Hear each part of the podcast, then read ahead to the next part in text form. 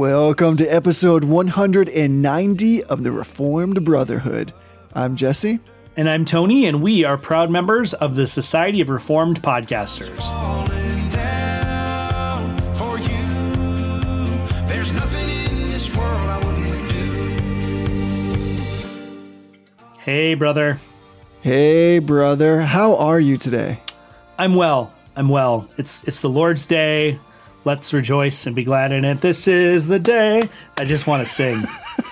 Hey, there's nothing wrong with that. I like that Yeah. actually. That's how we're going to start this episode. yeah, we're we're we're we're plugging along with digital gatherings for the time being. We're getting close to this point in New Hampshire where we feel like we can start to to regather in person safely. Uh, so that's encouraging. And uh, yeah, it's just a good day. It was nice out. It's not too hot, not too cold. Can't complain.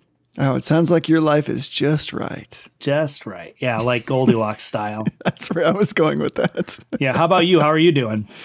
I'm doing okay. I'm with you. I mean, we're going to get into this, I think, a little bit in this episode.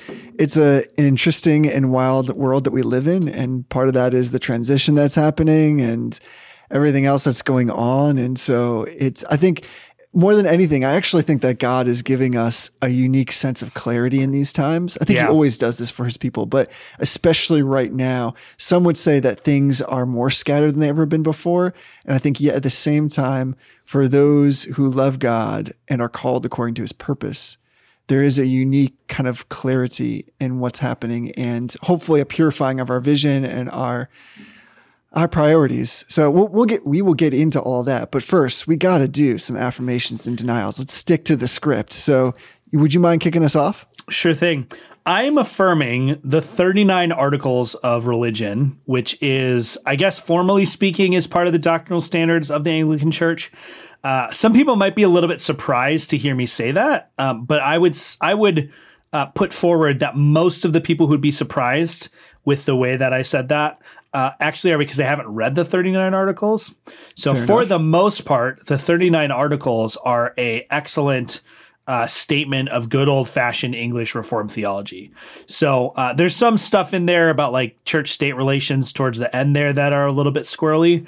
Um, but the, the, downfall in the Anglican communion is not in uh, a failure in the 39 articles. It's in a failure of the Anglican communion to actually hold to the 39 articles. So if you read the 39 articles, though, they are just most of them are just rock solid. Like they're they're Right. A good exposition of justification by faith alone. They're they're a good exposition of predestination, and scriptural fidelity and authority.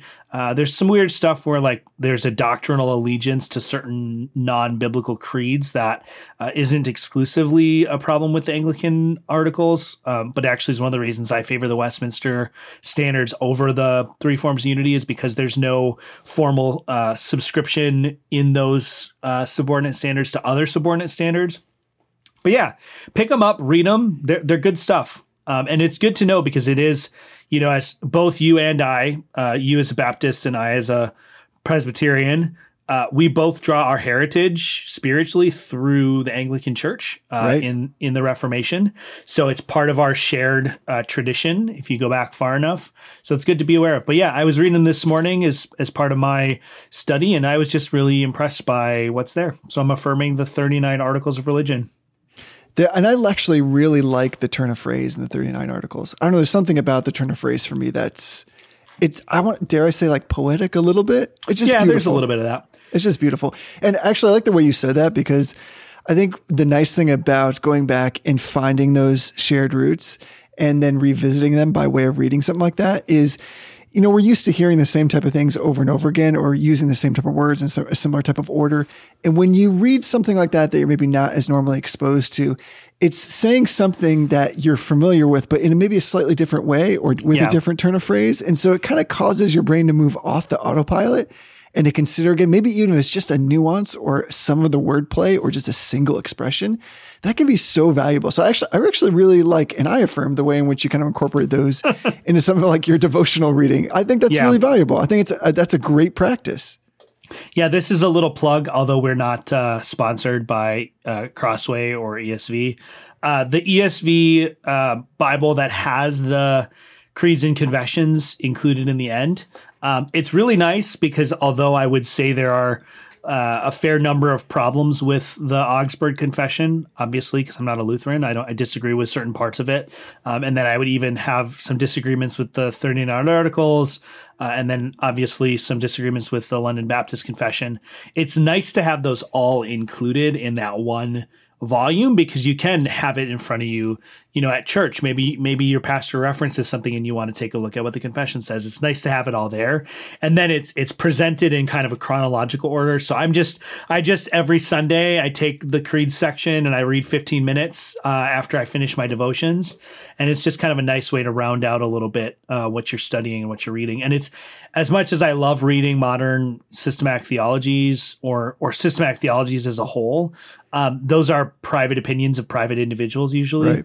Uh, a creedal or confessional statement that is uh, a document that is most of the time produced by a committee of of ecclesiastical men, um, but at least adopted by an ecclesiastical body, as opposed to like Michael Horton's systematic theology, which is just Michael Horton's opinion. Um, Right. It's nice to add those in there and kind of round things out. Yes, sometimes I get this sense, maybe this is just me, so you let me know that in in our lives as we're trying to understand get, a uh, God to the best of our ability as he gives us insight through the Holy Spirit and by way of the scriptures, which of course is the ultimate text for understanding that. That it's a bit like standing or walking or maybe even running or flipping sometimes on a balance beam. And what I like about the creeds, the confessions, they keep me on that beam. They keep, they kind of keep me centered and in Yeah. balance as opposed to having a tendency to wobble around a little bit. So even just like going through them again, like rehearsing that stuff by just reading it, picking it up casually with almost no objective except just to read through a couple lines can be so helpful because it's like you're getting this. We keep talking about this, but it, it comes up all the time. Muscle memory, like theological Yep. muscle memory. And those are, are more valuable, I would say, than some of the other systematic stuff. One, because you know the good test of any great writing is brevity, and so there's a lot of great brevity in there. But the second thing is the way in which they've been vetted and the way in which they've been constructed. The, their genesis was in kind of the, in the way in which you speak in such a way where that uh, kind of I don't want to say community hermeneutic, but this idea of that it was formed in a way that it was a group. And Yeah. I think that that is like really helpful because by and large, the Western culture is one of individualism. And we can fall into this trap where we just so easily take what is some kind of theological celebrity and import that as kind of like the the final decision or the final expression of something. Yeah. And we're not used to, I think, thinking about the difference between ex- exactly what you just said. So I think that's like a helpful word for people. Yeah, true that. What about you? What are you affirming today? Well, let's keep with the medium of, I guess we're talking about like books, music, stuff like that. I'm just going to stay in the lane that you already put us into. So I'm just going to go with affirming some music today. This is not a new album, but it is a one. It is a one. It is an album. It's not a new like- one, but it is an album. It is an album. There's like some Super Mario talk I had going on there. So this is not not brand it's new. It's an album. it came out last year and it's uh, called Fear by the Citizens. And I've recommended the Citizens a couple of times. And again, this is just like just great music. I, I don't even know what you'd call this, maybe like alternative, but it's like some of the song, they're just really creative. Some of them got a little bit of a groove. They're a little bit dancey. There's no yelling in this album, much to my chagrin, but it is a really beautiful album. So I would definitely recommend, and I'm affirming with the album Fear by the Citizens. It's just like good. This is like good summertime music. You know, like you need that that album for like grilling outside or hanging out Yeah. with friends. You want to have it in the background. This would be that album. It's it's Something really a little beautiful. poppy. Yeah, I'd say like, that's probably a better way to say it. It's probably like alternative pop, but I don't want to. It is hipster rock. Let me say it that way. Cause like they're all definitely hipsters. Like I'm pretty sure in one of the music videos for the first album, there's one of the dude has a handlebar mustache that's definitely waxed up. I think the bassist does. And I was like, oh yes. And then the the lead singer, actually these guys came out of Mars Hill. The lead singer has uh, a pretty good looking beard with like thick rimmed glasses, which is apparently my style. So I, I definitely have an affinity with that. Yeah, I pretty much assume that any music that you recommend is either screaming music or hipster something or other music. That's fair. Because That's, that's fair. that's, a pretty fair assumption. I, is the is like the hipster thing like the geek thing now? Is it just like kind of like so such a mainstay and mainstream in culture that it's lost all of its specificity? I mean, I think probably that that like it doesn't really have a lot of definition, but you're like you're kind of like more classic classic hipster like articulation. Like the glasses, you know, like I've seen you twist that that mustache up and handlebar it out. The craft beer, like you're wearing a flannel right now. That's true. I'm wearing a flannel. You're a pretty classic hipster, but like hipster has evolved past where you are. Yes. So Yes. It's, Yeah. it's been appropriated and you know just like making anything like for instance craft beer sometimes you take one element of it and you just like blow it up and it becomes Yeah. extreme and magnified and caricaturized. So trying trying to stay with that original vibe but this this kind of music i guess is right on par. So people should definitely look this up. It's worth listening to. So Yes. let's do then a little bit of denial action. Let's get after something. How about uh, you kick us off Yeah, so my denial is really straightforward. There's no agenda, there's no theological point. I'm just denying that I have too many books to read and not enough time to read it. What? Oh, okay, okay, I'm okay. not yeah, I'm not denying Sorry. that I have too many Whew. books. That's Uh, yeah, I just d- d- Don't be there. crazy here. I'm denying more, I guess more I'm denying that I don't have enough time to read all the books. And Yeah, I hear have a stack of books on my desk that's like this is my reading list and it's now it's become two stacks of books that are probably about a foot high and pretty soon it's going to be like a third stack of books because it gets to a certain point and they start to fall over. Right. So, just too too many books to read and not enough not enough time to read them in. So here's something depressing. I did this, and I, I won't even throw out numbers because I don't want to put this in anybody's mind. This is almost, almost, and by almost I mean not at all, but like the second commandment violation thing. I don't even want to put this in anybody's mind, but. I got to thinking a couple months ago about my reading, about how long it takes me to read. And of course, everybody reads at a different pace. So I took my pace out. I took what I, in like typical, like kind of vague actuarial science terms, how much longer I think that I'll live. And then I started calculating out the number of books that I thought I could reasonably read in my lifetime, presuming that the Lord tarries and that I have the health and the wherewithal to do that. When I got that number, it wasn't necessarily that it was like depressingly low. Yeah. But then it started to put everything into context. And now, like when I see a book, you know, those books like you're kind of on the margin about, like, oh, yeah, I would read that. Or, you know, like, oh, I could probably fit that in. Um, it changed everything. And then I Yeah. was like, oh my gosh, now I, so then I had felt like all this pressure to like, I, and I wish I'd never done the math. So I totally understand what you're saying. Yeah, you know, I um I had uh there's several points in my life where somebody has reframed something in a particular way that made me think about it differently like in a substantial way. Yeah. So like for example, when I was in uh when I went to my actual college, like I went to community college. Community college is real college, but it wasn't like serious college for me. When I went to my 4-year program uh at Bethel University, I skipped class like the fourth the fourth or fifth session. I just just totally blew off class. And my professor called me in and said, uh, here's how much money you paid to not come to class. Like like broke it all down for me per credit per hour. And I was like, I never skipped class again. Like I just didn't because it was some ridiculous amount of money. And the same way, uh, my dad, when I was younger, uh, when I first got a job, he said, you know, you really, when you want to buy something, you really need to think about it in terms of uh, how many hours you have to work to do it.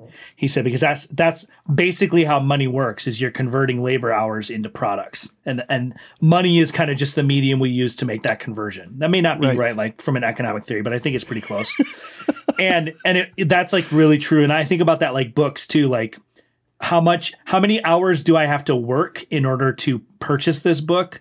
And then how many hours of my life is it going to take for me to finish this book? And Right. then like that kind of like tells me like eh, I don't really feel like 20 hours for this book is going to be worth it or whatever Yep. it might be. Exactly. Because there's Yeah. because it's a finite resource, right? So you're trying to determine is the I hate this phrase, but I'm going to use it because it just came to mind. Is the juice worth the squeeze? Wow. Um, do you, we man, we use that a lot in the finance world. I have no idea know. why. I can't tell you how many sales presentations I've been on where somebody said, "Is the juice worth the squeeze?" And I want to say that that phrase isn't worth the squeeze. So just Yeah. stop it. that um, phrase, the juice was not worth the squeeze of that phrase. Yeah, it was not worth it at all. So um, I will say, totally affirm your father. That's a, a wonderful approach. And I will say, I'm so glad to hear the thing about the cost because uh, when I teach any kind of college or economics or finance. On the first day, that's what I do. We go through and we, I calculate the the price. And if they're borrowing money, we calculate the accrued interest that they'll have to earn on Yeah. whatever the price is per hour. I'm always clear that that's not what I actually get paid because it's usually Yeah. super high, but to teach. But um, it, it's all about it's i mean framing is such a powerful thing isn't it and Mm-hmm. actually to make this spiritual can i do this for a second are you okay Let's with do this it. Yeah. this is what the creeds and confessions do for us i think actually is they keep Yep. framing stuff in so that when we process information we understand it because we have a rubric again so it's it's all framing i think that that is really what the value value of them is is like to be able then to interact with people in the world in which you have the proper frame as opposed to just having no boundaries or very enigmatic or ill-defined boundaries. Yeah. it's just such a beautiful thing to have clarity. I mean you and i've talked on the side about how many times we've been in churches or with groups or as part of organizations where there's been a lack of clarity on basic things. And what happens is sometimes that lack of clarity is at first perceived as a great strength because there's a sense that it's while they're of course concerned with ousting heresy that they're feeling like they're being more inclusive or they're they're trying to be more understanding with different perspectives. But then when there is a major issue of concern that needs to be addressed, then all of a sudden, because there's a lack of spec- specificity and clarity on the issue, what happens is it causes a great amount of stress and grief. And so actually, I think what they have in the end to do is then to define the position because they weren't ready to embrace a position or to come against something from the outside. Yep. And then they're forced, this is where it becomes even more problematic. Then they're forced to define uh, whatever it is they're defining reactively instead of Yes. constructively. And so Yes. then, not that that's bad, like all of the, all of the major like creedal statements in the church and most confessions are are reactive in a certain sense but it's always it's always easier to address and define a problem or define something sort of in the absence of a controversy because then you get like more of a precise clean definition instead of like a responsive one. But yeah i agree with you Yeah, it's one of those things that's I, I've I've seen this happen time and time again. So it's it's really wonderful again to be properly framed in. Like that's a great gift of God to bring clarity and boundaries. That is God's love toward us. That He Yeah. would allow us to have that kind of knowledge, so that we might move forward with confidence in difficult situations. yeah well what are you denying Okay, so this is also kind of just a fun denial, and that is I'm denying against trying to explain to somebody famous, like I'm going to put that in air quotes, famous, like reformed sermons and snippets. So that is try- so hyper specific. Only on a reformed podcast do you get something that ultra. I'm denying trying to explain why Paul Washer's shocking youth message is actually problematic, but, but, like so specific. I love it. I love everything about so it. So here's the great thing. This is we're too much alike. That's what I was going to talk about. I'm sure but- it was. but here well there was two things i was going to talk about but the reason why the the whole genesis of this thing like what brought it all up was that my wife and i had sat down and we were starting to watch american gospel and first of all i was presently on pleasantly surprised now. Also present it happened and pleasantly surprised uh, by that uh, film. And and it includes friend of the podcast nate pickowicz is in Yep. there doing his thing. And so there's you know there's a lots of great people that are have talking heads in that. And the fun game that i was playing with my wife was you know oftentimes as they were showing like scenery or clips or whatever somebody would speak start talking before they actually showed them. And you can guess a lot of the voices because they're coming to us. So Yeah. because of that there were at least a couple of people that came to mind that I was trying to explain why who they were. One of them was Paul Washer. So Paul Washer's talking. I was like, oh man, Paul Washer is he's the man. Like he, but he's got. The, I was like, he's got this famous sermon, which surely you've seen. And she was like, I don't know what you're talking about. So try explaining to somebody who's never seen that, and then like Yeah. quoting it what it's about, what it means, why it's a little bit weird. And it was just totally lost. And I realized the more I started to try to explain it, like where I'm like, "They're- I'm talking about you. She was like, he, he was talking about who? And I was like, no, he said, I'm talking about you. And she's like, well, who would he, was he talking about? It's like, he's talking about them. Like, He's just talking about you. Apparently, he's talking about you. I don't know why you're clapping. I'm talking about you. so there was there was that And then that then led me on to like, well, I'm sure I said to her, like, you must be familiar with like these other like famous little quips or like, you know, you've probably seen these memes, right? So I was like, for instance, the RC Sproul, Sproul what's wrong with you people? So then I was trying to explain that quote and that she was like, I don't understand what was wrong. And I was like, oh my Total word. depravity is what was wrong. but but part of it in her defense was like it's just, that's just a, a unique thing to explain to somebody then try to like imitate the environment Yeah. and the context in which it took place so i should have just stopped because now i think she has a really strange view of paul washer which may be entirely inaccurate and she has no Yeah. like probably volition to go and look up that clip so i probably should just like text it to her and say here You should just be like, the only thing you need to know about Paul Washer is he really doesn't like Britney Spears. he really, really, really doesn't like Britney Spears. And I couldn't remember the entire quote up to that point. I knew that the Britney Spears was in there. I knew it was something about like the world is more concerned with acting like Britney Spears and Yeah. following Jesus, you know, something like that. But it just was not coming off as as eloquent. So It's Plus, it's it's funny you mentioned that because I had a funny little interaction with our, R. Scott Clark on uh, Twitter this last week. So uh, there was this um, article that was like the Gospel Coalition put out um, something, and it was basically like it, wa- it was like this basically his Lordship Salvation sort of repackaged. And you know that was like his point in linking it as like this this kind of like problematic theology is everywhere and I saw it and I thought I would be kind of funny. And I said, I don't know why you're clapping. The Gospel Coalition is talking about you. and and you know, like this is one of those like Twitter things where I'm like, oh, this is this is so hmm. clever because like I'm making this connection between the theology that's in this article Right. and Paul Washer and the Lordship contract. Like I'm making all these connections. And Scott writes back on Twitter and he says, what what is what's clapping me and I don't get it. So I had to I had to say like I had to explain like uh, it's kind of like a reference to the to the Paul Wish, Washer sermon where he says I'm clap like I was showing I had to like explain the whole thing and he's like ah yes I remember that sermon now. but it was like he totally like didn't get the didn't get the reference and I was like oh.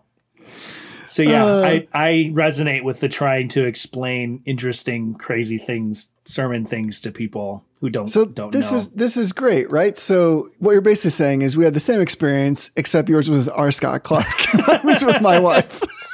Yeah, I guess maybe. But yours also is not. Well, I suppose it's public now for all to see. But my my uh, sort of face plant on that was public for all of R. Scott Clark's followers to see, which are myriad. Again, can we just talk about the fact and we acknowledge that that is like once again for me the hardest name to say. I don't know that combination of It's consonants and syllables. R. Scott Clark is so hard. It's tough. It's it's a tough tough thing. It almost always, if you're talking fast, not just you, but like a lot of people, it comes out as R. Scott Clark. Yeah, it, do- There's exactly. just something linguistically there. yeah, it's it's a weird tongue twister, and I don't know why. It should be very simple. Does anybody know what the R stands for? Know, Richard, it's probably Robert. Robert. Maybe it's Ricky. like like Reginald, something really epic. Reginald. You know, I learned today or yesterday, I learned that Chevy Chase's real first name is Cornelius. We've been watching What? Ashley and I have been watching through uh, Community, just kind Yeah. of as a fun show to to sort of binge on. And there are so many weird parallels between Chevy Chase as a person and Chevy Chase's character on the show. Like Chevy Chase actually came from a wealthy family that made all their money selling like toiletries and toilet paper, and Chevy Chase's character is wealthy because his father owns like a wet wipes company. It's very strange, but yeah, his name is like Cornelius C. Chase, and I was like, that's not at all what I would have thought his name was. I did not know that at all. That's a bit like Chase. learning that like Captain Crunch's first name is Horatio Magellan. Yeah, yeah, it is a bit like that. I, I'm gonna uh, I'm gonna say that from now on we we we articulate that R. Scott Clark's first name actually is Reginald. Reginald. So, I like Reginald Scott Clark. Can we call him Reggie? No, it's got to be Reginald. Reginald. It's probably Richard or Robert. Usually, when people drop their first name down to an initial, it's because like they have the, their dad's got the same name, and so they got called Clark when they were a kid because they didn't want to. It was easier. Like, it's probably something like that. Yeah, but it's a, a high end move when you don't just drop it, but you keep the initial in oh, there. Oh, yeah, and that's how people know you. I mean, that's that's high. That's top shelf right there in terms of like naming Yeah. convention. Yeah, I'm I'm going to um I'm going to whenever I publish someday, I'm going to go by my initials. You just automatically sound smarter when you're like TL Arsenal instead of Tony Arsenal. Wait, but how many people? So, I mean, people must know this about you, like your your actual your full name. How many people call you by like your first full name Like nobody. I- in I your had family? one I had one professor in college or in in seminary that even after, you know, like the first day of class they call you by your full name because that's what they have on their attendance sheet. But even after that she still insisted on calling me Antonio. But no, yeah, nobody calls me Antonio that I I know of. Does that make you sad? No, not at all. I don't really. I, I don't dislike the name. I mean, it's my name, but I've always been Tony, so it, it's a little bit weird when people call me Antonio. The one thing that does drive me nuts is when people call me Anthony, because that's not my name. Ooh, how does that happen? Because they assume that Tony is short for Anthony. Ah, So that does bother me. listen, you can't make that leap. It's true. But people love to do that with names. We've talked about this already, so we don't need to rehash that. But people love. I've if there's one thing I know, it is that for some reason you meet a stranger and they see your name and they want to like immediately make a jump, either to like lengthen it or shorten it, even if you've like introduced yourself in a particular way. You know what I mean? I find Yeah. that so strange. Yeah, it's true. It's true. I'm I'm going to set this as a policy for my life now though. If I don't know if someone uses an initial for their name like R, I'm Yeah. going to assume that their name is the most like classic highfalutin name it could be, like Reginald Yeah, I like that. or I like- Cornelius.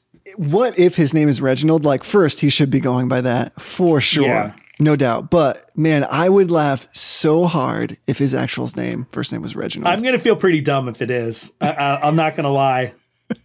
So Reginald Scott. But that actually sounds really good yeah. I, I have to think that if I was an author and a professor, I, I would go by Reginald if my name was Reginald. But I don't know. Maybe his dad's name is Reginald and they didn't want to get confused. I, don't know. Either way. I just like sorry. I just lost it because I really enjoy the idea of two generations having that same name that they were like, this worked out so well. This name was so awesome. Let's do this whole thing again. It's true, Reginald. Reginald. But he's not he's not a junior, so obviously it's not the same name. but Maybe he is, and he just doesn't go by it. I don't know. So confusing. Well, at this point, clearly we somehow need to get him on the podcast, and because the world wants to know the answer to these questions. At least I do. yeah. At this point, you know, we have a claim to fame right now that we have spent more time. I, I suppose I have because it was a clip of me. I've spent more time on R. Scott on Reginald Scott Cl- Scott Clark's on Reginald Scott Clark's podcast than he has on ours. So That's true. I'm just saying. I mean, I'm not saying. I'm just saying. Uh, that's true. Well, on on that note, since we've, we've probably Reginald that pretty hard at this What point, What note is that? it's I don't I don't even know. it's like a I- like an F sharp flat. it's it's yeah, it is. It's without a key. It's definitely something that's uh, augmented. That's for sure. Yeah. uh, that was like a little bit of music humor that probably only four people got. Anyway, so here's here's the thing. I mean, uh, the topic that I want to talk to you about uh, today is something that I think is like connected, of course, to like what's going on in our world. But Yeah. you know, the world right now is just is a crazy place. Uh, I think it's always crazy. Of course, it's just a degree to which we see that. It's clear as well that we see the world as like a place that is hurting and that is desperate for real change and significant movement and significant advancement. But of course, that really only comes through Jesus Christ. And so, like, there's I've seen so many people on so many venues and platforms saying so many different things. And in some respect, I think because of like our status in life, where we are, our stat, you know, our stratum, what we do for a living, our voices are probably not particularly well suited or expert in providing any kind of Right. new information. And yet at the same time, what I think is helpful is there's some things that we can talk about. And the thing that I've been really falling back on is something actually that you and I talked about that came out of a conversation. And this is wild. Like, oh, I think almost three, four years ago about the election. Yeah. And I've been thinking a lot about that. And it, it's come to me. I've been processing this idea in conjunction with a book that I is my one of my favorite pieces of fiction. I know this is like a little bit nerdy, but I, I want to read a quote from it because this is really I had to go and find this. But this is often how I think about situations like this. and about what it means to love others and to love people. And so I think one of the most beautiful examples of my own internal struggle with this, and really as a Christian is trying to follow Jesus, is something that Fyodor Dostoevsky wrote about in The Brothers Karamazov. And there's this powerful scene that unfolds between the monk in the book, this father, the elder who lives in a monastery and serves as a mentor to one of the main characters, and a lady who approaches him for counsel. And she confesses to him that she fears she is unable to actively love because her motives are often wrong. And the elder replies to her concern by relaying a similar confession that he heard many years ago from a doctor who came to see him. And so I just want to read, it's a little bit lengthy, but I'm going to read this quote because I think it is beautiful and challenging and strange and dark. And so here is how Dostoevsky phrases this. He says, I love mankind, he said, that is the doctor, but I'm amazed at myself. The more I love mankind in general, the less I love people in particular, that is, individually as separate persons. In my dreams, he said, I often went so far as to think passionately of serving mankind, and it may be would really have gone to the cross for people if it were somehow suddenly necessary. And yet I am incapable of living in the same room with anyone, even for two days. This I know from experience. As soon as someone is there close to me, his personality oppresses my self esteem and restricts my freedom. In 24 hours, I can begin to hate even the best of men. One because he takes too long eating his dinner, another because he has a cold and keeps blowing his nose. I become the enemy of people the moment they touch me, he said. On the other hand, it has always happened that the more I hate people individually, the more ardent becomes my love for humanity as a whole. And the reason why I think this is coming to me is I think we have a lot of conversations about what it means to like express ideas and to move forward with agendas, but not a lot of conversation about what it means to love. And I think in particular, there is a type of thing that Reformed Christians are particularly susceptible to. And that is this sense that the idea of love becomes greater than the action of love itself. And so that's that's kind of why we wanted to start our conversation is just with everything that's going on and we talked about, you know, voting in a way of how can we love others through our voting? How can we love others right now? And I so deeply resonate with this idea that the idea of love itself, the concept can seem so romantic almost. And yet when it comes to actually finding a way in my own sphere of influence or life to affect this kind of love that is Jesus shaped, that I fall down so completely and that's when I realized that what I, I, need is, of course, the love of the Savior to actually move me forward in a direction where it's practical and personal as opposed to just ideological and vague. Yeah. Yeah. And, and you know, just just in case somebody is listening to this episode like four years from now and doesn't know what we're talking about we say everything that's going on we're recording this episode on june 7th of 2020 so right now we have a pandemic uh, that is unprecedented in our lifetime. Uh, almost 300,000 people have died uh, globally. More than 300,000 people have died globally in the last, what are we at? Eight months now. Um, we're in the middle of, of the sort of the hottest racial tensions uh, that our country has probably seen in the last 20 years. Um, you know, like the, the riots in LA when Rodney King uh, beating happened uh, was probably the last hotspot of this caliber. Um, you know, we had stuff going on with Ferguson a few years ago and things like that, but we've, we've got like cities that are being are rioting across the country. Um, and, and then on top of that, we're we're coming into what will probably be the most contentious election cycle ever in history, right? Last time, the last election cycle, which is when we were talking about voting, was between uh, primarily between Donald Trump and Hillary Clinton, and that was contentious. Uh, and now we're in the middle of all of this other stuff going on in the world, plus uh, another contentious election cycle. So that really is like the soil that this conversation is growing out of. And I think you're absolutely right. Like we can talk about the concept of loving your neighbor or loving your loving your uh, you know loving mankind all we want but unless we're able to actually like put that into into some practical re- real context which really almost requires you to think about specific people in your life right? Right. Talk, talking about like the the theoretical how do i love my neighbor? Like there's value to that. It's important. But until you actually like have a person in mind that you either want to love better or haven't loved well um, which those two things I guess are probably the same, but that's when it really starts to become difficult. And I think that's I've never read that that novel, but that's kind of what the quote is getting at, as I understand it, is like this doctor thinks about all the ways he wants to help mankind, but and it was striking that he uses the example of a guy in you know a guy he's he's with that has a cold that's blowing his nose as a doctor. Right. like the person he should have the most compassion on, on is the sick and yet he still gets frustrated and angry because it's it's annoying him and it's you know uh, it's oppressing him in some sense. So i think this is a great topic for us to talk about and i think i think it's really you're right like you and i are probably not in the right position to speak much in in the current context. Not because we don't have anything to say or because by some virtue of our our economic status or our skin color or our uh, you know our our theological leaning that that what we have to say is not valuable i think different perspectives have different value to bring. But just because right now in our world like there's a lot of a lot of people saying a lot of things and i'm not sure you and i have anything to contribute to spe- to the specific situations that hasn't been said a thousand other ways in a thousand better ways Right. And, and that's where I'm at. It, and it's funny you say it that way because I think honestly, what I'm proposing, at least in some respects, is that for voices like your and mine, we can just honestly shut our mouths on, on certain things like that. Like that we we need to actually stop so that other people can have the space so that their voice will be heard. But at the same time, not invalidating all of that, what can we do? And what I've been drawn back to is understanding what love requires. Right. Because I think there's just so much rhetoric right now. Some of it's polemic too about this sense of like what needs to happen. And yet again, it strikes me at the end of the day that the only way things really change is through Jesus.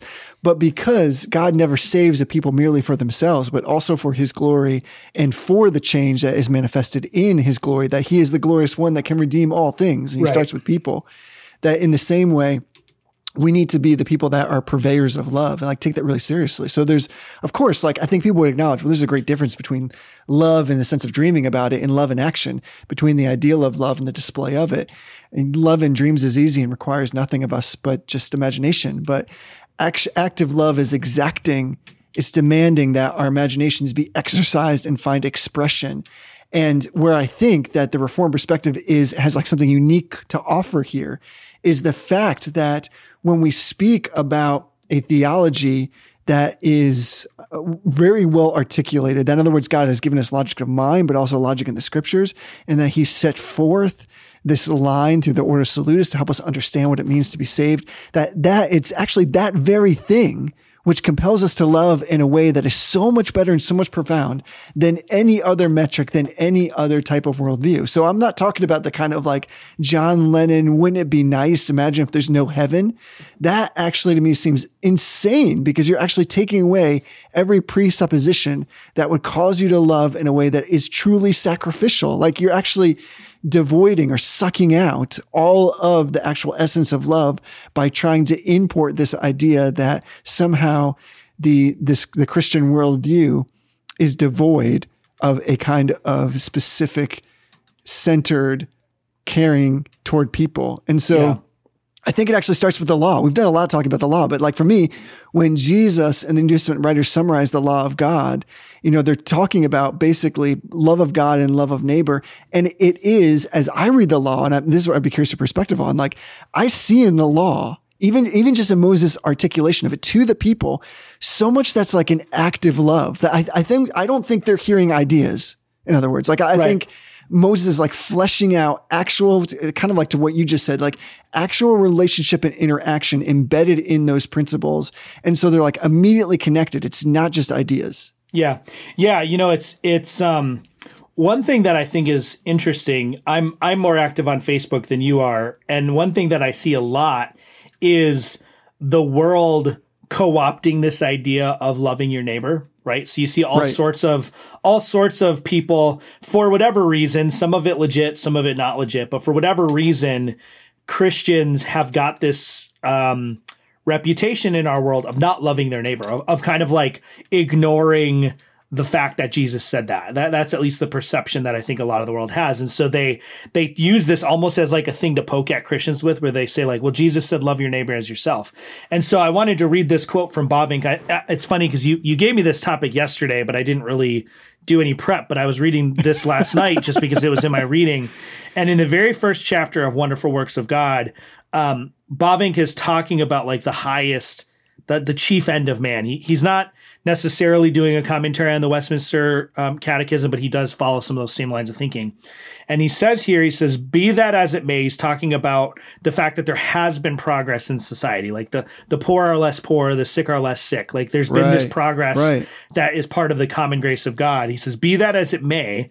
This much is sure that if the life of service for humanity, of love for the neighbor, is not rooted in the law of God, it loses its force and its character. And then he goes on to say, indeed, the love for the neighbor can maintain itself only if, on one hand, it is based on and laid upon us by the law of God, and only if, on the other hand, that same God grants us the desire to live uprightly according to his commandments.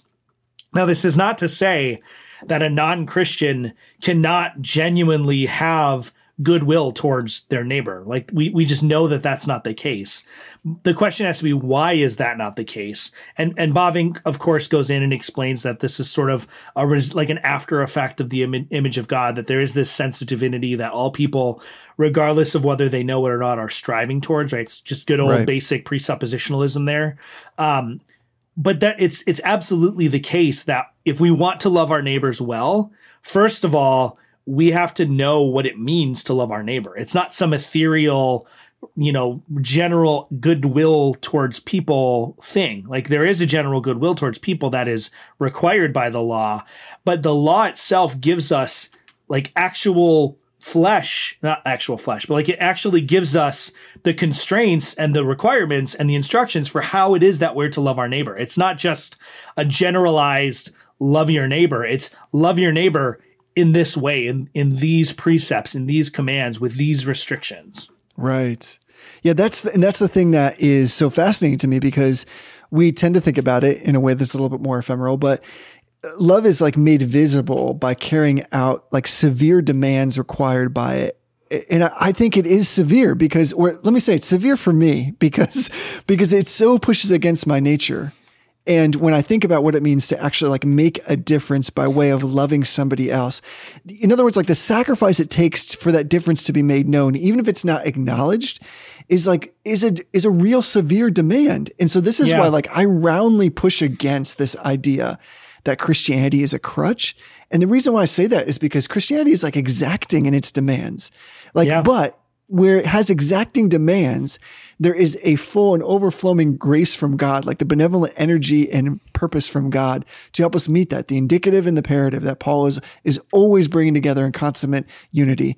But it's not a crutch because like it demands this. And that's what the law is. Like the law is a harsh master. I'm, going back through and reading Pilgrim's Progress again because because it's Because awesome book. not? That's all. Yeah. Yeah. That's all that have to be said. And I'm just at that point again where it's almost a little bit hilarious because I'm now that I've read it a couple times where Pilgrim just gets beat up by this guy and he's like, Who is that guy? He's like, That was Moses. Like he Yeah. just came with the law and just beat the heck out of you. and he was kind of like, What was that all about? Because he's talking to Faithful. He's like, What is that all about? And he's like, Yeah, that's how the law is. Like that, it doesn't care. Like, cause he was like, I was on the ground. He was like kicking me still. And he's like, Yeah, that's how the law is. Like, so it's, it is like totally exacting. It's demanding. And there's, of course, like a grace and a mercy that Christ brings on this other side of the cross. We've talked about this. And yet at the same time, it doesn't remove the fact that at the foundational level is still the law that now like we are saved in such a way now of course by the law but for the law so that we might obey it because out of gratitude and love. And yet still like to me it's like exacting. Like elsewhere in that book the elder describes the action of love as a harsh and fearful thing. And i actually think that's a really good description that like Yeah. real love is is like that. But it has to start like we're asking well how can we all make a difference? I really think the only difference is that kind of love but of course that kind of love can only be shown primarily person to person and it only comes from christ. But i really see it as really a severe demand. I, I don't know if, if you think i'm making like too much of that. No, I mean, I think when when you think about what it means to love your neighbor, right? So we go to the catechism, we ask, you know, where's the moral law summarily comprehended? And the answer, of this question 41, the answer is the moral law is summarily comprehended in the Ten Commandments, right? So so all of God's moral requirements um, are summarized in the Ten Commandments. And this is what is the summary of those Ten Commandments? And the answer is the sum of the 10 commandments is to love the Lord our God with all our heart, right? That's the first table of the law, 1 through 4. And then uh, to love our neighbors as ourselves. So if we if we as Reformed Christians, and I I would think Lutherans, uh, Baptists, you know, I mean like evangelical Baptists, uh, this is this shouldn't be a, a controversial point. The law is not something we can actually achieve, right? Right. So so if we believe that the summary of the law is to love God with all your being and love your neighbor as yourself, then what we're saying is loving neigh- loving your neighbor as yourself is not something that's attainable by us.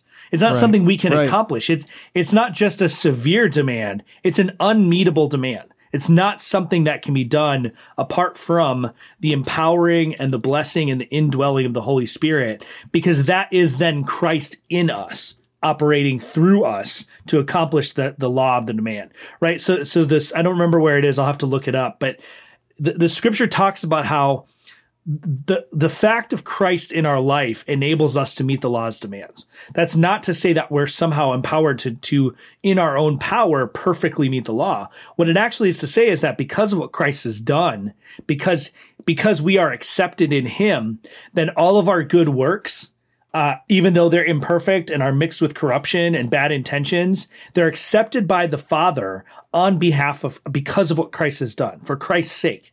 And that applies to loving our neighbors too. So, you know, a non Christian or someone who's operating apart from the Spirit can do things for their neighbor that are good, civically righteous things, right? They're, they're things that are are good for society. They're good in the eyes of the, the society. Um, they may even line up with the things that the law prescribes, right? When when I help someone, um, or when, when a non Christian finds somebody that's sick or injured and does something to help them, that lines up with the sixth commandment. It's it's accomplishing the intended outcome of the sixth commandment in terms of the the performance of that duty. But apart from the presence of Christ, that work is still t- tainted with corruptions, can never be accepted by the Father as truly good without Christ to mediate that. Right. Yeah, that's right on. And that, so that's some serious irony in a sense, right? Because the world, like you said, is making the claim, well, hey, Christians, you're supposed to love your neighbors. It doesn't seem like you're doing that particularly well. And now, Right. in I would say, in fairness, they're sometimes making that case because they sense that Christian love isn't as clu- inclusive enough as they would like Right. it to be. And yet at the same time, we're bi- kind of saying here, like, yeah, we know we can't love them as we ought to. Like Right. the ethic that Jesus pro- provides here is so severe and exacting as to require the work of the Holy Spirit to bring it to any kind of fruitful outcome. And so that that I think is what's been impressed upon me is that but we need to be the kind of people that don't consider love as the kind of thing that we can just passively accept or participate in. And and I think like going back to what we said in the beginning, and this might sound extreme and triggering, but I don't mean it to be, is I'm discovering maybe we need to think about, like really think about when we get up in the morning when we're going through our daily work or when we need to make a plan, how are we loving people? So it's Right. not just kind of like, well, if people come into my life or I need to give somebody a ride or if I need to help somebody out, yeah, I'm going to do that thing. But are we making a plan in such a way that we're going to direct part of our energy and our time toward actually not just maybe doing things because maybe some of the lo- most loving thing we can do is like sit down and dedicate prayer to somebody or call somebody up and just ask like are you okay Yeah. i just want to listen I- don't know, but I think that what we're longing for in times like this, when there is this kind of massive societal stress, there's all this well intention and good ideas. But I think what frustrates everybody is the, the lack of fruition that comes out of it is not because people don't have enough energy or their own motivator or passionate enough. It's just because Jesus is absent. And so where are the Christians? Where are we going to be? Not we're trying to say the end goal here is like that post mill style, like we're just going to make the world a better place. But the goal is that we're going to actively participate in love. Like, man, I, I hate to quote like DC talk here, but I know that like your boys with like Michael Tait, like he's We're, we're good pals. Yeah. yeah, I know that you could just call him up. So this idea that like love is a verb sounds so cliche and corny. But when I took inventory of my own life, I often treat love like a noun or in terms of, of parts of speech, that's how I treat it often is like it's something on the side. And like, yeah, I, I love my wife. Uh, I also like love string cheese. I also love good craft beer. Like even just the way in which we use it is, is so, I would say lame sometimes that I think the law if we're understanding the law properly because like we'll we'll get on you and I will get on top of we just spent two episodes almost 2 hours speaking about like the second commandment and how we want to be obedient to it not violate it and yet when we're talking about what is the precepts behind or excuse me like the spirit behind the precepts of the law and that being predominantly love an ethic of love like a true ethic of love manifested in, in behavior that's that's like that's clear. I don't Yeah. know how else to say it. Uh, how quick are we to get after that? You know? Yeah, and you know the other thing that I think is an important, um, yeah, maybe a little bit of a corrective for people. Love, love is not a voluntary thing. Like Right. when I when I say that, it's a volitional thing. It's something Right. that you have to engage your will to do, but it's not something that as Christians we can choose not to do. We we talked about joy in, in kind of similar terms. Like joy is an imperative. Like we're commanded to be joyful, and that that feels paradoxical because we talk about joy like it's this spontaneous, fun, like fun thing that just kind of wells up inside of you. But like in reality, joy is often a choice, and like love is a similar kind of thing where it's a volitional act. It's a choice that we make, but it's something that we're required to do, and we know that we're required to do it because it's part of the law. So, so God doesn't just suggest that we love our neighbor as ourselves.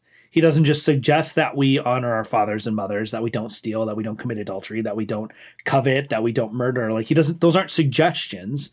Those are mandatory things that every Christian is required to do perfectly at all times. Like that, that's Right. the, that's the That's exacting standard. demand that you're talking about is that it's not just like, make sure you take every opportunity to show love for your neighbor Right. right like Right. like make sure that you don't let an opportunity pass by the exacting demand is that you perfectly love your neighbor at all times to the fullest extent possible. Like that's a huge requirement. And and this is where i think there's this is where the shoe leather comes in right? Is that we often spend our time kind of oblivious to the needs of people around us right? Mm-hmm. We we don't think about it. It's out of sight out of mind. And some of that is just a matter of reality. Like we can't be aware of every need at every time. And even if we were we can't possibly meet every need at every time. But where i think the law comes in and the intention of the law is that we have to be going out of our way to be thinking about and seeking out opportunities to do that. And that's that's why I think this idea that it's the summary of the 10 commandments is important and where I think the reformed understanding of the 10 commandments is really vital is that the 10 commandments although they're phrased primarily in the negative telling you things you're not allowed to do, every negative has a converse positive. Right. right? So it's not just enough just let's just pick one, right? Well, let's let's talk about the 6th commandment just briefly because that's we've already had some conversations about it right? But question 69 What is forbidden in the sixth commandment? The sixth commandment forbids taking away of our own life or the life of our neighbor unjustly or whatsoever tendeth thereunto, right? But what's required in the sixth commandment, the sixth commandment requires all lawful endeavors to preserve our own life and the life of others. So it's not enough to just avoid things that tend towards the taking away of life but we actually have to go out we have to positively take steps and add intentionality to our life that promotes the flourishing of life. And now in our world that could mean all sorts of things right? That could be as simple and there's going to be people that are all sorts of triggered over this. That could be as simple as putting on a friggin' mask. Like put on a mask. Right. like it's such a small stupid insignificant thing for you in in almost every situation to and I say this to myself there are all sorts of times that I run down to the store or I stop to buy something on the way home and I, I just leave my mask sitting on the on the chair next to me because I've been wearing a mask all day at work and I don't want to wear it and my glasses are like I make all these excuses but it's such a tiny insignificant small thing you can do to to preserve potentially the life of another to to act in a way that furthers potential human flourishing potential life flourishing. Like that's not an optional thing. Like according to the civic law like it's not legal it's not a legal declaration in our state that i have to wear a mask right? This, the governor Right. has said this is the best practice. This is what the cdc recommends. Please do it. But it's not there's no law that says i have to wear a mask in public. Some states have more legal statements than that but that's not what it is here. But should I wear it? Yes, I absolutely should. If it if it doesn't do anything, if it isn't reducing infection possibilities at all, should I still do it? Yeah. You know why? Because it shows my neighbors that I care about them. It shows my Right. neighbors that I care about their life, that I care about their health, and that I'm willing to do this thing, even if it's even if it is insignificant. I'm willing to make this sacrifice to preserve and promote their life. Right now, if somewhere down the road it, it was shown that that actually hurts life, that that actually is acting against the sixth commandment, then we need to act accordingly. But we we often pass up those little opportunities to fully love our neighbor as ourselves in a way that we really shouldn't. And it's because we're just not thinking about it. And I think that's a great example because I think that Christian joy is actually tightly coupled with that kind of obedience and that kind of giving up of freedom. Because there's here another word that's like maybe we talked about this before. Just stop me if we have. We've uh, the, another word I think is really in vogue right now, or a combination of words, is this idea of like servant leadership. Yeah. And it sounds really good on paper, but when I see that, all I think of is the only environment in which I think it was o- ever completely embodied to the full, and that was in Jesus, which is a full giving up of rights. Right. And so, like, I I think there's this modern cultural dogma that believes that the truly happy person is the one who's unencumbered, who's free to pursue his dreams, follow his heart, and to live out his deepest desires, like throwing off any person or entity that would restrain that pursuit. We know it's like the Disney mentality follow your heart. Yeah. But to truly love, we have to willingly limit our freedoms. Again, that's the exacting piece. Love does not insist on its own way, but it considers the needs of others. So, what I like about your example is I think when Jesus says things like, listen, if somebody compels you to carry a pack a mile, go two miles.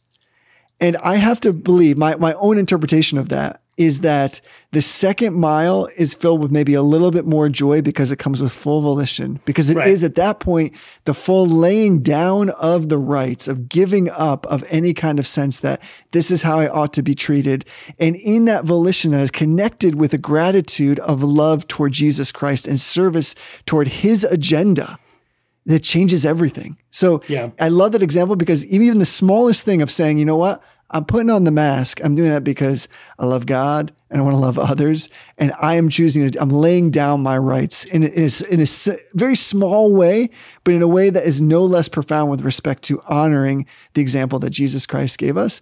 That's a really beautiful thing. And I think there's a lot of joy in that. And but we have to get to the point where we kind of can see that connection between those two things. And that's where I think the reform perspective is so unique. It, it provides us a way of kind of filtering down, of pointing us in that direction, as opposed to just saying, well, it's just another annoyance or like you're being a super good person. We're not saying that at all. Right. like you're not gaining anything. There's no meritorious, you know, credit that's coming to you by way of putting on the mask. However, there is a very real way in which you are taking on the responsibility of bearing joy and honoring the sixth commandment and honoring God by doing that. And it also points out that, especially right now, I think what we need to be focused on is not what we see online. You know, like the Facebook can give us this false sense that we have this omnipotence because we see everything going on everywhere. And therefore, we either become so concerned with the general idea that we forget to put it into practice in our own lives, and in the, our own group with who are pe- people that are hurting, or we just get so wrapped up in it that we become so overwhelmed that we don't do anything in our own Yeah. little world. And so I think that this reminds us that the kind of love we're talking about is really like it's nugget love. Like it's like small little things done in a way that are connected to the joy of serving God and honoring others. Yeah, and you know the other thing that is important to remember is uh, just as a general rule of thumb, and I'm certainly not perfect at this. I get annoyed by stuff all the time. But if if your first thought when somebody when something comes up is, "Oh man, this is such an inconvenience for me," versus how can I best love my neighbor regardless of the sacrifice I have to make? Right? That that's where I think we err as Christians is you know when when i think um oh man i don't want to wear this mask. I, i'm just going to leave it on the seat because it it's only a second. I i know that i'm not sick. You make all these excuses but really all it boils down to is I, i'm frustrated by the inconvenience of this.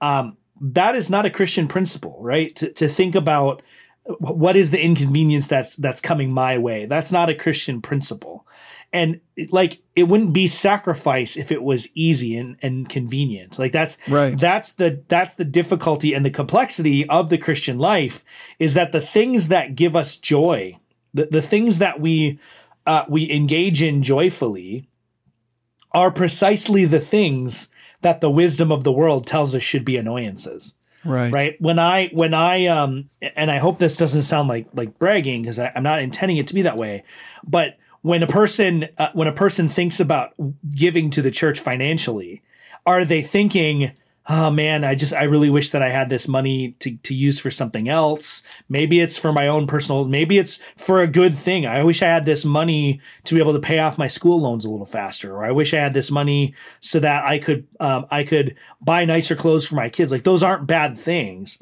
But when you're thinking in terms of i wish i had this money so that i could do this thing versus I'm I'm excited that I get to joyfully give to the church, right? So when when I got my raise when I received a promotion a year and a half ago, I was I was actually was brought to tears when I I thought about the the amount of increase I was getting because at that point in our church's life we were really struggling financially.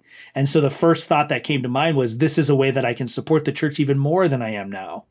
And, and I'm not saying that to like tout tout myself in that. Like that was the Holy Spirit giving me Christ's perspective. I think that he was giving me the mind of Christ, as Paul talks about in uh, First Corinthians, and, and that's really where we need to get when you see that person who is uh, just drives you crazy because they're they're frustrating and annoying, and they they they push on all your buttons, and you think. How can I really serve this person? How can I reflect Right. Christ to this person? How can I love this person as my neighbor in a way that makes it so they see the goodness of God executed through me. That's where I think we have to get as Christians. It's not enough to just, and this goes to the whole idea that the law and obedience to the law is an internal reality before it can ever be an Right, external exactly. an external reality. Is is I have to have the right attitude about how I'm reacting to my neighbor, whether that is in the midst of a riot. Right, I, I am blessed, and I you, you know I, th- I haven't heard about any rioting in your area either, at least super close to you. But I'm blessed that I live in an area where I've not had to face the dangers of the unrest that's going on in our Right. in our world right now. But if my first thought when I think about rioting is how can I protect myself just for the sake of protecting myself, and it's not about how can I serve my neighbors well, A- and that may be protecting myself, right? My wife is my closest neighbor, right? So I have to think about those things and I am commanded to preserve my own life. This is a, a big complex puzzle of, of laws and regulations and restrictions and, and prohibitions and directions and commands and precepts. All of these things play together. But if my thought is not about how do I honor God by obedience to his commands in loving my neighbor, then, then we're already missed the point before we even started.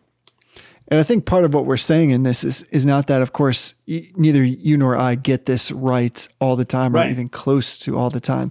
Or even most of However, the time. what I'm kind of asking for, I think, and I'm just speaking to myself, I guess, at the end of the day here, is that these circumstances in particular have given me a little bit more clarity of focus in realizing that I need to take these times of inconvenience where I sense that inconvenience and immediately use that as almost like a raw material toward honoring the sanctification that God's doing in my life. In other Yeah. words, like we need to be the kind of people that like it would be great if reformed Christians, but Christians in general were known to be the kind of people that when they sensed in their own lives that they were drawn toward rejecting something out of mere inconvenience, that that would be the very thing that would drive them in that moment to submission to God in prayer, that he would change how we feel about that thing. And that over time we develop the kind of memory that you're talking about there, that the kind of spirit led and directed emotional response that would now be in line with the mind of Christ. Because I think uh, for a lot of Christians, and again, I just want to, this, this is a family discussion. I think for Reformed people in particular,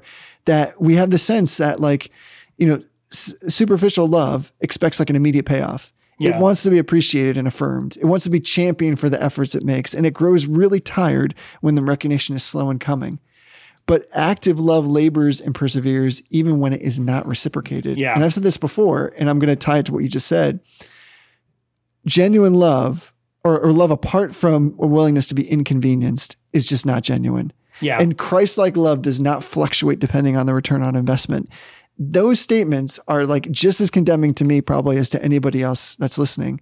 And so I think if we can start to actually ask that the Lord would bring to our mind these inconveniences where we're not living the appropriate ethic under the Ten Commandments, and then that we can be the kind of people that are willing to listen to his voice, so to speak, that I wonder what our culture would look like. I wonder what our own lives would look like.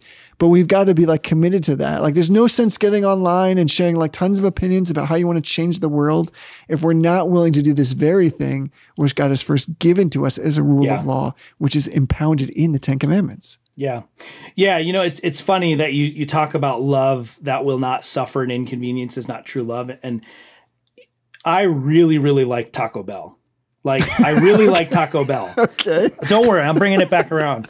And, No, that's, and ev- listen, that's fine by itself. Ever since this whole COVID thing has started, I haven't been able to get Taco Bell. Like I just haven't. The Taco Bell close to us closed for a while, and, and then I like I didn't feel super safe going to Taco Bell because the the people who work there I've experienced are not always careful about like washing their hands, and so I, I just I'm been very wary. And finally, I felt like okay, things are calming down enough that I can get Taco Bell. And every week when I, before I go grocery shopping, I say to Ashley, I say you know, I really miss Taco Bell. I think I'm going to stop and get Taco Bell before I do the grocery shopping tonight. And then I get there and the line is too long and I go, eh, never mind. right. And, and like that's, that's what I think is going on in the lives of many Christians right now. Right. We love the concept of loving our neighbor. We love the Right, idea. right. We recognize that it's necessary. And then we get there and the proverbial line is too long. And we go, eh, maybe next time. Maybe I'll get it next week. Maybe I'll love my neighbor next week because the Right. line is too long. The cost is too high right? Right. And so so that's where I think we need to get is if I really truly loved Taco Bell and I, I like I really loved Taco Bell and it was the most important thing to me, it would not matter how long that line is. I would sit in that line until I got my Taco Bell.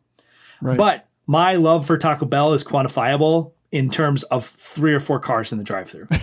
like, like honestly, if I pull up and there's more than three or four cars, I just go and get McDonald's and I do my grocery shopping, right? And not because I love McDonald's more, it's just I, I don't want to wait for the Taco Bell. And so we have to think about that when it comes to loving our neighbor. The only line that should be too long is one that causes us to sin, right? Right. The only time that that taking an action that that could be described as loving our neighbor well is not worth doing is if somehow that loving our neighbor causes us to sin. Now, I don't th- act- I don't actually think that there could ever be a time where those two things are truly at odds. It might be hard to understand how they're not, and and so I get that. Like we have to make decisions in the moment. But if if you ever come to a situation and you say the cost of loving my neighbor is too high, that cost better be disobedience to God, or you're just straight out sinning. Right. Yeah, I agree. Yeah. I mean, so the whole point of this conversation was not just to say that I had any answers, but it was, I think this is something that's worth thinking about, especially right now. It's always worth pondering and ruminating on. Yeah. But I think that it's easy for us, especially as people who are so, we want to be disciplined, at least in studying the scriptures and understanding God. And we've spoken so much about that. And sometimes when we record, we have a conversation and it's you and I trying to sort out and work out our salvation by the power of the Holy Spirit. And I, I kind of see that as this is one of these times. Yeah. Um, and, and my great, one of my greatest fears is from another line. And I'll, I'll just end with this. It's, it's another line from Pilgrim's Progress. And this is something I've been thinking about a lot with respect to all the benefits, all of the opportunities that we have in our own culture to study and to read the scriptures and to again interact online and to have grand debates, all of which are profitable and fruitful in their own right. And yet I keep coming back being haunted by this phrase from John Bunyan in Pilgrim's Progress, where he says, where Christian says, it is said that in some countries trees will grow, but will bear no fruit because there is no winter there.